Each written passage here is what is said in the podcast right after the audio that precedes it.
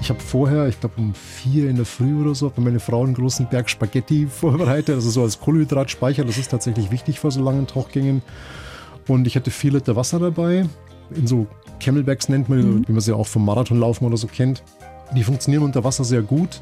Und von dem her war das Essen auch nicht das Thema. Es war eine sehr überschaubare Zeit. Die blaue Couch, der preisgekrönte Radiotalk. Einer unserer Bayern 1 Premium Podcasts. Hören Sie zum Beispiel auch mehr Tipps für Ihren Alltag mit unserem Nachhaltigkeitspodcast Besser Leben. Und jetzt mehr gute Gespräche. Die blaue Couch auf Bayern 1 mit Gabi Fischer. Und wir gehen heute in die Tiefe, ins kalte Wasser, zusammen mit meinem Gast, dem Achim Schlöffel. Herzlich willkommen, Achim. Hallo. Achim, du bist der erste Taucher, der den Ärmelkanal durchquert hat. Du hast Tauchgänge von bis zu 15 Stunden hinter dir. Klingt für mich jetzt sehr krass und auch ein bisschen gefährlich. Bist du so jemand, der die Extreme gut findet? Also ich bin kein Adrenalin-Junkie, das ist immer die erste Frage. Also suchst du den Kick? Ganz sicher nicht. Ich bin eher jemand, der ein Problem sieht und dann sich sehr in die Lösung verbeißen kann und sich dann auch selber beweisen will, dass es funktioniert. Und der Ärmelkanal ist das beste Beispiel dafür. Aber da begibt man sich ja, muss man sagen, bewusst in eine Situation, die auch gefährlich sein könnte. Ja, aber was ist heute nicht gefährlich? Also wenn ich die Straße überquere, kann ich auch überfahren werden. Es ist immer eine Frage der Vorbereitung, der Planung und ich glaube auch einer gesunden Selbsteinschätzung und auch das Arbeiten mit den eigenen Ängsten. Also sich wirklich eigene Limits stecken und auch innerhalb dieser zu bleiben sich da auch kennenzulernen. Das ja. ist ja ganz spannend. Wie viele Tauchgänge hast du denn so Pi mal Daumen hinter dir in deinem Leben? Irgendwas zwischen 10.000 und 11.000. Also du hast sehr viel Erfahrung, das merkt man schon mal daran. Du suchst auch hobbymäßig Wracks zum Beispiel im Meer. Das finde ich auch sehr spannend. Die Titanic, die steht da auf deiner Wunschliste, was mich jetzt nicht wundert, da nicht hinzutauchen. Aber man kommt ja dahin. Ne? Das wäre das ja auch es wäre tatsächlich so, wenn man von der Bucketlist spricht, dann wäre das tatsächlich ganz oben einmal in einem dieser U-Boote, der Mirs, darunter, das wäre tatsächlich der totale Traum, ja. Und damit haben wir auch was gemeinsam.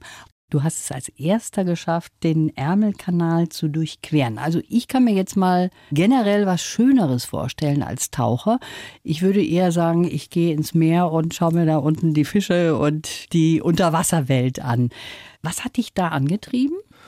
Also meine Mutter hat eine Zeit lang in England gelebt und als ich ein kleines Kind war, sind wir öfters mal da gewesen, haben Freunde besucht und im Rahmen eines dieser Besuche sind wir in der Shakespeare Bay gewesen und haben den Kanalschwimmern zugeguckt, die sich fertig gemacht haben, um eben über den Kanal zu schwimmen. Und ich habe als Siebenjähriger angefangen zu tauchen. Da war ich, glaube ich, so acht oder neun, als wir da standen. Und ich dachte mir, warum tut man sich das an? Kalt, Regen, Wind, Wellen, die Schiffe. Dachte ich mal, warum tauchen die denn nicht da unten drunter durch? Also ein klassischer kindlicher Ansatz. Mhm. Und die Idee hat mich aber nie losgelassen. Zur damaligen Zeit war das einfach auch von der Technik her nicht möglich. Es gab keine geschlossenen Kreislaufsysteme, wo das Gas also nicht ins Wasser ausgeatmet wird, sondern im Gerät recycelt wird. Es gab keine passenden Zuggeräte. Diese Scooter, die Batterietechnologie war noch weit entfernt von dem, wo wir heute sind. Und so ist es halt so ein Hirngespinst geblieben, das mich immer wieder mal heimgesucht hat. Und dann natürlich über die Jahre, ich habe das jetzt in meinem Beruf gemacht, die Erfahrung war da, die Technik wurde immer besser, die Rebreather-Systeme waren plötzlich verfügbar, ich habe darauf ausgebildet.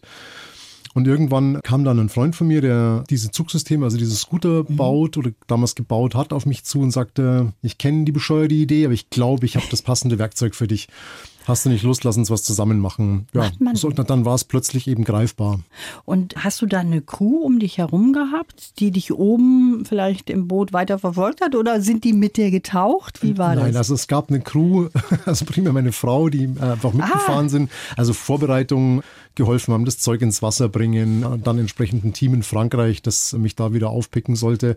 Aber im Wasser war ich alleine. Also sowohl im Wasser als auch über Wasser. Ich habe kein Boot gehabt. Die Kanalschwimmer haben ein Begleitboot. Wir hatten mit dieser Organisation auch gesprochen. Die haben Tauchen gehört und haben die mhm. Luken dicht gemacht und gesagt, lass uns in Ruhe. Das haben vor mir drei oder vier Leute probiert, die mit denen auch Kontakt hatten. Das muss jedes Mal ein ziemliches Desaster gewesen sein. Die wollten schlicht nichts davon wissen. Was ich so ein bisschen auch verstehen kann. Wie tief bist denn du runtergekommen? Also meine Durchschnittstiefe lag bei 30 Metern und ich musste zweimal Schiffen ausweichen. Da bin ich auf 54. Also das 54 war das tiefste, was ich erreicht habe. Und du sagst es schon, du musstest ausweichen. Das ist ja sehr befahren, der Ärmelkanal. Ne? Der ist ja da auch für den Schiffsverkehr. Der Welt, ja. Und da fahren riesen Containerschiffe. Das ist ja auch passiert, dass du einem ausweichen musstest, ja. also nach unten ausweichen musstest.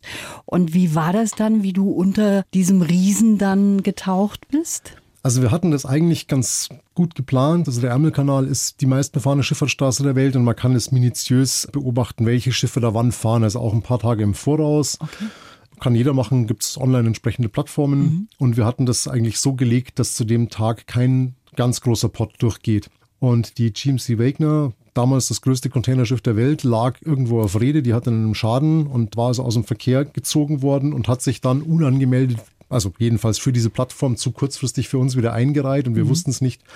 Und Murphy's Law, ich habe die genau getroffen. Und jetzt 22 Meter Tiefgang und dann Schraube und Sog und dann ist die, ich glaube, sie ist über 300 Meter lang. Ich müsste jetzt auch nachschauen, aber es ist ein Riesenbrocken. Und das war dann schon sehr unangenehm, weil man es auch nicht einschätzen das? kann. Ist das laut dann auch? Es Vibriert alles? Irrsinnig laut, wobei das Unangenehmste die Vibrationen sind. Mhm. Also es ist tatsächlich so heftig gewesen, also der Scooter, der mich gezogen hat, wird über einen Magnetschalter gesteuert. Den hat es im Gehäuse verschoben, der ist ausgefallen. Ich konnte mein Mundstück nicht mehr festhalten, meine Maske hat sich gefüllt. Also ich war einfach damit beschäftigt, meine Systeme erstmal überhaupt irgendwie unter Kontrolle zu kriegen. Und dadurch, dass die Sicht natürlich schlecht ist, also selbst wenn ich noch fünf, sechs Meter zu dem Schiff hatte, mhm. man kann es halt nicht einschätzen. Es ja. ist einfach überall dunkel. Das heißt, ich bin einfach nach unten ausgewichen. Sicher ist sicher. Und was ist dann in dir selber so vorgegangen? Hast du da nicht auch Angst bekommen? Wie ist das? Also jeder, der sagen würde, er hat da keine Angst, ist entweder irgendwie falsch programmiert ja. oder er lügt. Also natürlich ist es äh, sehr unangenehm, aber es ist ja auch eine Situation, in die man reinwächst. Die Zeit bis dahin muss man auch sehen. Das ist wie wenn man heute, was weiß ich, einen Bungee-Springer nimmt und jemand sagt, wie kannst du von dem Felsen springen? Dann sagt er, naja, aber ich habe erst tausend Fallschirmsprünge gemacht und dann tausend alleine und dann, also man wächst in diese Geschichte rein und dann ist der Schritt auch nicht mehr so groß. Ich habe vorher stundenlange Höhlentauchgänge gemacht und tiefe Wracks und schlechte Sicht. Ich habe ja auch lange als Berufstaucher gearbeitet. Insofern war die Situation an und für sich nicht fremd und dann läuft natürlich auch so ein bisschen ein Programm ab. Okay, Gerät sichern, festhalten, stoppen, ausweichen. Aber natürlich ist es unangenehm und natürlich geht ihm alles Mögliche durch den Kopf. Ja, kann ich mir schon denken. Du warst über acht Stunden unterwegs, oder? Ich glaube zwölf. Zwölf. Wie ist das dann mit Essen und Trinken? Also ich habe vorher, ich glaube um vier in der Früh oder so, bei meiner Frau einen großen Berg Spaghetti vorbereitet, also so als Kohlenhydratspeicher. Das ist tatsächlich wichtig vor so langen Tauchgängen. Und ich hatte vier Liter Wasser dabei, in so Camelbacks nennt man, mhm. wie man sie ja auch vom Marathonlaufen oder so kennt. Die funktionieren unter Wasser sehr gut. Zu essen hat die nichts dabei. Das geht theoretisch, ist aber immer so ein bisschen ein Gefummel. Also sag ich mal, mhm. wenn ich in einer sehr kontrollierten Umgebung bin, in einer Höhle zum Beispiel, und sage, ich habe lange Dekompression, aber ich bin in ruhigem Wasser, ich kann mich theoretisch auf den Boden legen, ist das wesentlich einfacher, als wenn ich irgendwo in der Strömung rumgerissen werde. Mhm. Und von dem her war das Essen auch nicht das Thema. Es war eine sehr überschaubare Zeit. Und wie du angekommen bist, in welcher Verfassung warst du da? Konntest du dich freuen und feiern? Die Ankunft war insofern lustig, weil wir geplant hatten, als ich vermeintlich Frankreich erreicht hatte, in 20 Meter habe ich eine Boje geschossen und da war ein, ein GPS-Gerät drin, mhm. das ein Signal sendet und dann sollte das Team eigentlich kommen und mich quasi in Empfang nehmen, also unter Wasser schon und auch die Geräte, die ich nicht mehr benötige, wegnehmen und so. Es kam aber keiner. Und dann hatte ich also so knapp ja, 160, 170 Minuten hatte ich Dekompression, Zeit darüber nachzugrübeln, was da schiefgegangen ist. Oh. Und als ich aufgetaucht bin, war auch keiner da. Nein. Also ich stand an dem einsamen Strand und dachte mir so, irgendwas ist schief, bist du nicht in Frankreich, bist du ganz woanders. also es geht im ersten Augenblick alles Mögliche durch den ja, Kopf. So hat es mich nach Belgien abgetrieben, was durchaus möglich gewesen wäre. Man denkt natürlich auch, habe ich mich umgedreht, bin ich wieder in England? Ja, nee, Kompass, stimmt, ist die richtige Richtung. Ist es noch Europa? Und tatsächlich war dieser GPS-Tracker ausgefallen und den konnte ich tatsächlich erst manuell einschalten, als ich schon am Strand war. Und dann hat es halt nochmal eine gute Stunde gedauert, bis sie mich gefunden haben. Der Tod taucht mit, so heißt dein Buch, Achim, in dem du 50 Geschichten, glaube ich, rund ums Tauchen erzählst. Du hast dein Leben lang ein Tagebuch auch geschrieben und das ist quasi die Basis für dieses Buch gewesen und hast eben auch schon gesagt, mit sieben hast du angefangen zu tauchen in Griechenland. Ja, also es hat mich immer fasziniert. Es war damals die Gusteau-Filme im Fernsehen mhm. und diese Geschichten, das war immer so mein Ding. Ich habe schon als Kind im Schwimmverein trainiert, da gab es eine Tauchgruppe, das hätte mich immer gereizt, die war aber ab zwölf, also völlig unerreichbar. Als ich mit meinen Eltern in Griechenland im Urlaub war, bin ich von einem ehemaligen griechischen Marinetaucher, der privat als Pensionär da rumgeschippert ist, mit dem Boot überfahren worden. Gott sei Dank nichts passiert oder nichts Schlimmes, ein paar Schnitte, ein paar mhm. Prellungen. Und der hat mich dann an Bord gezogen, verarztet, zu meinen Eltern zurückgebracht und dem war das unfassbar unangenehm und er wollte sich irgendwie erkenntlich zeigen, sich irgendwie revanchieren, das wieder gut machen. Und meine Eltern, ja, das passt schon, bestimmt die Schuld vom Kind. Ich hatte aber gesehen, dass auf dem Boot eben Tauchflaschen standen mhm. und habe den dann gefragt, ob er mich zum Tauchen mitnehmen würde. Und das war der Startschuss. Also das war der Start. Irgendwie ein Zufall, ne? Ja, super. Jetzt habe ich für dich einen Lebenslauf, Achim. Mhm. Wenn du den mal bitte vorliest. Ich heiße Achim Schlöffel und mein Schutzengel hatte schon ganz schön viel zu tun. Mit sieben war ich zum ersten Mal tauchen. Seitdem hat es mich magisch unter Wasser gezogen. Ich liebe die Extreme. Keine Höhle ist mir zu dunkel, kein Tauchgang zu lang. Das war nicht immer ungefährlich. Nicht nur einmal habe ich Menschen geborgen, die nicht so viel Glück hatten wie ich. Das Tauchen wurde mein Lebensinhalt. Früh war mir klar, dass ein klassischer Werdegang nichts für mich ist. Lieber habe ich in Florida Höhlentauchen gelernt und bin in unzähligen Wracks in allen Welten vorgedrungen. Beim Tauchen unter dem Ärmelkanal habe ich Maßstäbe gesetzt, aber da nicht ohne Risiko und Adrenalinstoß. Mein größter Tauchertraum ist die Titanic, mein größter Vatertraum, meinen Söhnen die schönsten Tauchplätze zu zeigen. Ist das richtig, was wir da geschrieben haben? Ja. Du hast da vorgelesen, dass du nicht nur einmal auch tote Menschen geborgen hast bei deinen Tauchgängen. Kann man generell sagen, das größte Problem für Taucher ist oft die Selbstüberschätzung? Ja. Schlechte Ausbildung, Selbstüberschätzung, Gruppenzwang sind, denke ich, so die, die drei größten Killer beim Tauchen. Wenn man sich selbst überschätzt, das ist so ein Ding, da muss man ja eigentlich durch die Gruppe auch mal wieder runtergebracht werden, oder? Das ist gut, wenn man mit der Gruppe auch zusammen ist. Jein, also wenn es die richtige Gruppe ist, ja. Also ich habe mehrere Unfälle gesehen, wo die Gruppe eben eigentlich das Problem war. So ein Ego-Thema, Alpha-Männchen, mhm. jeder so, ich habe keine Angst, für mich ist das kein Problem. In Wirklichkeit ist es aber so, keiner will es zugeben und dann entsteht so eine ganz ungesunde Gruppendynamik und jeder denkt, naja, die anderen werden es schon hinkriegen, ich alleine wird es eigentlich nicht. Wenn es aber alle denken, dann geht es halt schief. Ich habe das jetzt einfach so gesagt, du hast tote Menschen da geborgen. Wie geht das vor sich? Du hast welche zum Beispiel auch in einer Höhle gefunden ja. und die hast du dann nach oben gebracht? Ja, ich habe im Rahmen von Tauchgängen durch Zufall Tote gefunden und habe die dann auch im Auftrag geborgen. Mhm. Du bist Tauchlehrer, das habe ich schon gesagt, aber du hast auch mal vor ganz, ganz langer Zeit als Berufstaucher im Abwasser, in Abwässerkanälen dich ja. rumgetrieben.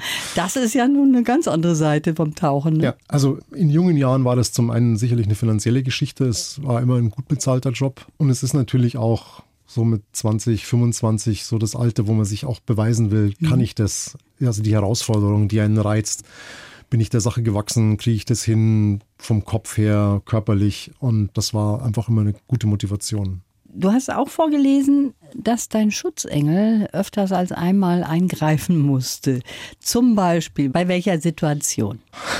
Weiß gar nicht, wo du anfangen kannst. Ähm, ja, also ich das sage mal, das ist wie Motorradfahren. Wenn ich lang genug fahre, wird es mich irgendwann schmeißen. Mhm. Und beim Tauchen ist es auch so, natürlich gibt es Situationen, wo mal was schief geht. Und wenn die Erfahrung noch nicht so da ist, man jung und dumm ist und sich für unsterblich hält, was bei den meisten jungen Menschen der Fall ist, dann passiert natürlich auch mal was. Und Zum Beispiel?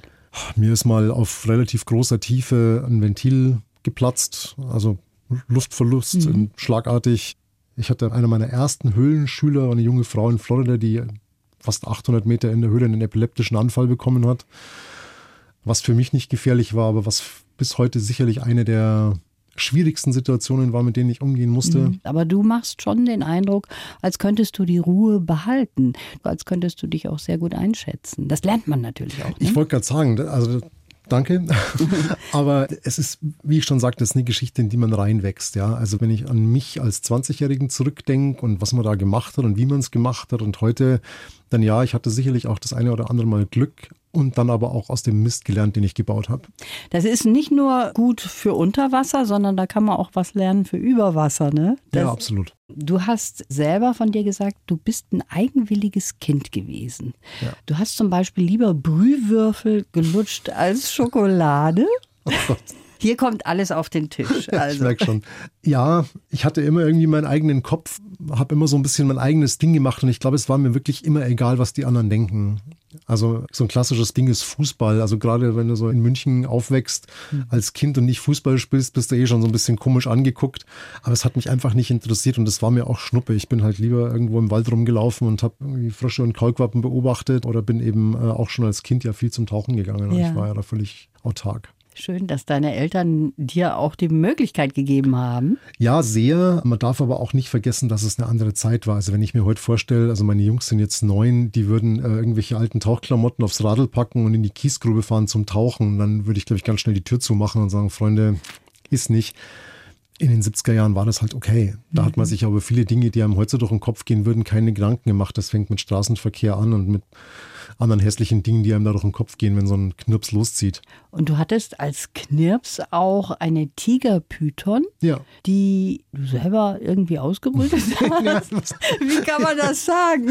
Ähm, ich hatte einen Schulfreund, dessen Vater tatsächlich viele Reptilien hatte und der hatte mir zum Geburtstag ein Ei geschenkt und ich habe das dann in einer Zigarrenkiste äh, mit Sand und einer Glühbirne drunter, hat mein Vater damals mit mir gebastelt, haben wir die tatsächlich ausgebrütet und die hatte ich, bis ich mit 17 in die USA gegangen bin. Und dann hat sein Freund für mich noch weitergehabt, die ist über 30 Jahre alt geworden. So ein richtig langes Ding. Ja, als sie gestorben ist, war sie 4,90 Meter. Und wo hält man die dann zu Hause? Also ich hatte meine tatsächlich damals, darf man heute auch so nicht mehr sagen, frei im Zimmer. Die hatte einen Ast an der Wand mit der Wärmelampe drüber und die kam auch gerne mal zum Kuscheln auf die Couch. Der Hammer. Ja, und deine große Leidenschaft ist auch das Tauchen nach Wracks. Ja. Das habe ich eben schon angedeutet. Du bist auch selber mal, Achim, vergessen worden bei einem Tauchgang auf offener See. Das heißt, du bist aufgetaucht dann und niemand war mehr von deiner Gruppe da? Ja, ich bin aufgetaucht und eine wunderbare Sicht. Wasser, soweit das Auge reicht. Man dreht sich um, um nach dem Schiff zu gucken und man dreht sich einmal um 360 Grad und es ist kein Schiff mehr da.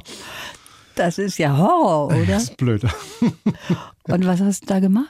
Also, das klingt im ersten Augenblick natürlich gruselig. Das war damals in Kroatien an einem relativ häufig betauchten Wrack, das da von vielen Tauchschulen angefahren wird. Und ich war da mit, eben mit einer Gruppe und es hat sich eben verschiedene Umstände ergeben, dass ich an dem Tag ohne die Gruppe und eben alleine unterwegs war. Ich war eben länger im Wasser, das ist oben mit der Logistik was schief, die haben abgefragt, alle wieder da, jeder sagt ja und dann waren die halt weg. Das ist einfach schlecht gemacht. Das ist ungefähr 13 Kilometer vor der Küste. Aber mir war auch klar, das Worst-Case-Szenario ist, ich verbringe die Nacht da, am nächsten Morgen kommt die nächste Tauchschule und dann picken mich die auf. Also ich habe einen Bekannten, der in Australien mal wirklich getrieben ist, ich glaube 48 Stunden, im haiverseuchtes Gewässer, also so wird die wirkliche Horrorgeschichte. Ich habe mich an dieser Boje festgemacht, die an diesem Wrack ist. Also ich bin nicht abgetrieben, ich wusste, ich bin stationär Okay. keine Haie, relativ warmes Wasser. Es war jetzt also unkomfortabel, ein bisschen doof, aber es war jetzt nicht irgendwie die lebensbedrohliche Horrorgeschichte. Wer hat dich dann wieder abgeholt? Die Tauchschule kam zurück und die Küstenwache kam gleichzeitig. ich konnte es mir dann aussuchen. Also dann warst du gleich wieder in Sicherheit. Wie lange hast du da an der Boje gehangen? Knapp acht Stunden. Dann doch acht Ja. Stunden. Ja, bis die zurückgefahren sind, dann bleibt das erstmal alles liegen. Dann irgendwann hat mich meine Frau mal vermisst. Ne? Müsste ja zurück sein vom Tauchen. Ne? Seine Straßenklamotten liegen da, sein Tauchzeug ist weg, er ist weg, vielleicht nicht so gut. Dann war der Tauchschulbesitzer irgendwie in Siesta und dann, es zieht sich halt, ja. So ist es aber gut ausgegangen. Ja, ja, völlig problemlos. Das passiert ja häufiger. Man Immer liest wieder mal, immer ja. wieder mal davon. Das Schlimme ist eben, wenn die treiben, weil Ja. dann, also ist das Finden halt schwierig. Das war eben bei mir das große Glück. Ich wusste, da kommt hundertprozentig spätestens innerhalb von zwölf Stunden wieder ein Boot vorbei. Jetzt erzähl mal, was du schon alles so entdeckt hast unter Wasser. Und das waren nicht nur Schiffwracks. Du hast auch anderes schon. Ja. Zug zum Beispiel, Flugzeug, alles gehört dazu. Ja, Flugzeuge gerade hier im Münchner Umland in den Seen aus dem Zweiten Weltkrieg gibt es tatsächlich einiges. Und wir haben mal sehr intensiv den Walchensee durchkämmt, der im Zweiten Weltkrieg in der Ausflugschneise der Bomber lag, die München bombardiert haben. Und da ist einiges reingefallen. Also wir haben vier oder fünf Flugzeugwracks entdeckt, dokumentiert und eine war auch dabei, die wir tatsächlich, also die galt als Missing in Action, wie es so schön heißt. Und die konnten wir identifizieren und damit auch den Hinterbliebenen der Besatzung helfen, das Schicksal ihrer Angehörigen zu klären, was sehr schön und befriedigend war. Was macht man dann? Man lässt die Wracks genau da, wo ja. sie sind. Ja berührt da nichts und lässt es einfach genau, in Frieden. Reine Dokumentation. Wenn man solche Kameraeinblicke bekommt, das haben wir ja schon alle von der Titanic zum Beispiel, dann hat man so schon das Gefühl, dass man in eine ganz andere Welt eintaucht, finde ich. Auch in eine andere Zeit mhm. natürlich. Man hat das Gefühl, die Uhr ist da stehen geblieben, als genau. dieses Unglück auch stattgefunden hat. Das ist auch ein bisschen unheimlich, ne? Es kommt immer natürlich darauf an, was es ist. Also was du da gerade ansprichst, ja. ist zum Beispiel, wenn man sich jetzt zum Beispiel die drei großen Flüchtlingsschiffe anschaut in der Ostsee, Gustloff, Stäuben, Goya, die größten maritimen Unglücke, die es gab, also Unglücke in Anführungszeichen sind ja versenkt worden wenn man die betaucht, und ich hatte das Glück, alle drei betauchen zu dürfen, dann ist es schon sehr bedrückend. Also da gibt es noch wahnsinnig viel Knochen. Also es ist einem allgegenwärtig, was da passiert ist. Mhm. Insbesondere wenn man sich ein bisschen damit beschäftigt und die Geschichte gelesen hat, dann ist es ja sehr beklemmend. Aber natürlich gibt es auch einfach wunderschöne Wracks, wo man weiß, da ist keinem was passiert. Ja, ist einfach, wie du schon gesagt hast, da bleibt die Zeit stehen. Das ist eine Zeitkapsel, die man öffnet. Aber natürlich muss man bei jedem Schiffsunglück immer im Hinterkopf behalten, dass es eben ein Unglück war und dass irgendjemand zumindest finanziell zu Schaden gekommen ist, aber leider auch oft eben mit dem Leben bezahlt hat. Du hast mal einen alten Frachter betaucht und hast da eben so eine Situation vorgefunden. Kerzenleuchter, einen Tisch und solche Sachen.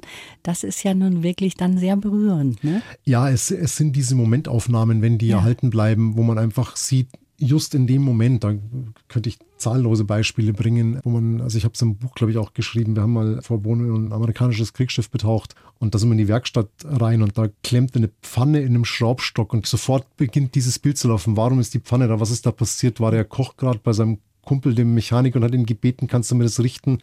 Und just in dem Moment war diese Geschichte eben auch zu Ende und das ist eben genau diese Zeitkapsel, die man quasi öffnet, wenn man in so einem Wrack eintaucht. Insbesondere, wenn es eins ist, das halt noch nicht betaucht worden ist, so wo der erste ist.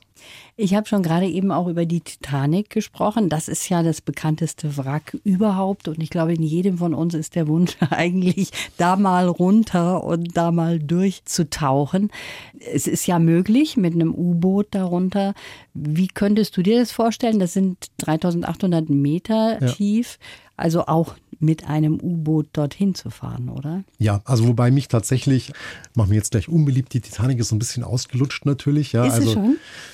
Naja, also wie du schon sagst, jeder kennt es, ja. jeder weiß es, jeder hat die Bilder gesehen. Es gibt unzählige Bücher, Videos und so weiter. Mhm. James Cameron hat das dann ja auch nochmal weitlich ausgeschlachtet.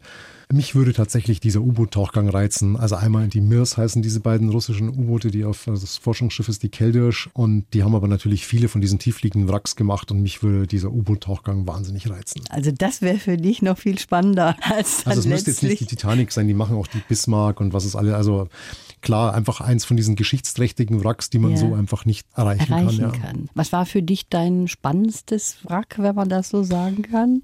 Also das ist tatsächlich schwierig. Es gibt immer wieder so Momente, so Highlights, aber es ist aber auch immer die, also man müsste das in Kategorien einteilen, ja, das Berührendste, das Schönste, mhm. das wie auch immer, könnte ich jetzt so nicht sagen. Du hast schon auch eine Begegnung mit Orcas gehabt. Das sind ja so Dinge, die finde ich jetzt so super toll, wenn man taucht. Wie ist das, wenn man denen so in die Augen schaut? Unglaublich. Also sicherlich einer der bewegendsten Momente unter Wasser, weil diese Tiere sind ja unglaublich, das ist ja Kraft ohne Ende. Also man, mhm. man wird sich zum einen bewusst, dass man ihm vollkommen ausgeliefert ist. Wenn der einen schlecht findet, dann war es das. Und gleichzeitig strahlen die aber eine unglaubliche, also die haben eine unglaubliche Aura. Also der Augenkontakt ist halt nicht wie wenn ich meinem Hund in die Augen schaue, der ist einfach lieb und nett und kuschelig. Aber das ist halt ein intelligentes Lebewesen und man sieht's. Also jeder, der was anderes erzählt, hat das nicht erlebt. Also am Seite sitzen Delfin oder also insbesondere eben Wale. Das ist unglaublich. Das ist, also ja, Kommunikation ist jetzt ein starkes Wort dafür, aber man merkt einfach, der mustert einen, der checkt einen ab und ja? trifft dann eine bewusste Entscheidung, okay, ist nicht relevant für mich vorbei. Ist nicht interessant, der Eim. Aber es ist natürlich so, dass du als Taucher Mini bist. Ja. Gegen so einen riesen Orca. Da kann man natürlich schon auch Angst bekommen, wenn man so einer Masse an Walfisch da gegenüber schwimmt sozusagen. Ja, wobei es gibt keinen belegten Angriff von einem Orca auf einen Menschen ja. in freier Natur. Also diese Geschichten in diesen Aquarien sind eine andere Geschichte. Mhm. Man kann den Orca verstehen. Ja. Aber von dem her, also grundsätzlich wollen uns die mal nichts Böses. Und du hast auch nicht Herzklopfen bekommen? Null. Also das war tatsächlich unglaublich schön und einfach nur schön. Die Tierwelt unter Wasser, das ist ja nun wirklich was, was für uns alle ganz besonders ist. Wie fühlt man sich da so als Extremtaucher? Ist das eine Welt, wo du dich dazugehörig fühlst oder bist du da schon irgendwie der Fremdkörper? Also ich fühle mich da sehr wohl und sehr heimisch, aber wir sind halt nur Gäste und sollten uns auch dementsprechend verhalten, was leider in den meisten Fällen nicht so funktioniert. In den meisten Fällen, sagst du? Ja, also wenn man sich viel betauchte Gebiete anschaut, also wo der klassische Tauchtourismus Einzug gehalten hat und die Langzeitschäden anschaut, dann ist es tatsächlich ein Trauerspiel und man kann sich nur schämen. Was also gerade so Ägypten oder so, wenn Ja. man sich anschaut vor 20 Jahren und heute oder noch länger ist, also bitter. Du bist ja jetzt jemand, der auch ein bekannter Taucher ist. Kann man sich da nicht zusammentun und was ändern auch? Dass man da irgendwelche Regeln aufstellt? Weltweit müsste ja was Regeln getan gibt's, werden. müsste sich halt jemand halten, ja. Also die halten sich nicht an die Regeln, die meisten Taucher? Ja, also da, da reicht uns die, die Zeit jetzt tatsächlich, glaube ich, auch nicht, aber es fängt einfach mit schlechter Ausbildung an. Es ist ein völlig verkommerzialisierter Sport geworden. Wenn ich mir anschaue, was es heute bedarf, um ein Tauchzertifikat, Zertifikat, also das, das bescheinigt, du kannst es zu erlangen, dann könnte meine 90-jährige Großmutter, solange sie noch Puls und eine Visakarte hat, auch Taucherin werden, ja. Und da liegt eigentlich das Grundübel. Also da müsste was getan werden. Du hast zwei Söhne Ja. und sind die auch schon so ein bisschen angefixt Die von ihrem Papa? beide. Die nimmst du mit? Ja. Du hast ja sehr früh schon auch ganz schön spannende Sachen gemacht.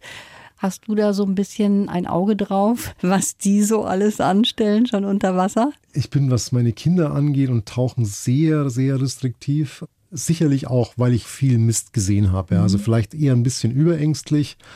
Aber sie haben auch sehr früh angefangen, aber ich war immer sehr, sehr, sehr vorsichtig, was Tiefen angeht. Also die dürfen auch heute nicht tiefer als fünf Meter, die sind jetzt neun. Aber sie haben einen Mordspaß. Ich meine, fünf Meter, da ist die Sonne, da sind die Fische, da gibt's was zu sehen. Ja. Super. Du bist Tauchlehrer, aber beruflich hast du auch zwei Firmen, mit denen du alte Boote oder Boote generell restaurierst. Ja. Das hat ja auch was dann mit dem gleichen Element irgendwie zu tun. Das musste ne? dabei sein. Das musste dabei sein. Was ist denn geplant für dich als nächstes Tauchprojekt? Ich habe seit vielen Jahren meine taucherische Basis auf Elba und bin da nur zwei, dreimal im Jahr und bin da am Suchen. Da gibt es tatsächlich ein paar Wracks, von denen wir wissen, sie müssen da liegen und nach denen suche ich eigentlich ganz gezielt und habe da auch die letzten drei Jahre eigentlich jedes Jahr ein schönes Projekt durchgeführt. Du hast uns jetzt mitgenommen unter Wasser und hast uns so vieles erzählt. Richtig spannend. Ich danke dir dafür und wünsche dir alles Gute. Ich sage danke. Die Bayern 1 Premium Podcasts. Zu jeder Zeit, an jedem Ort. In der ARD Audiothek und auf bayern1.de. Bayern 1 gehört ins Leben.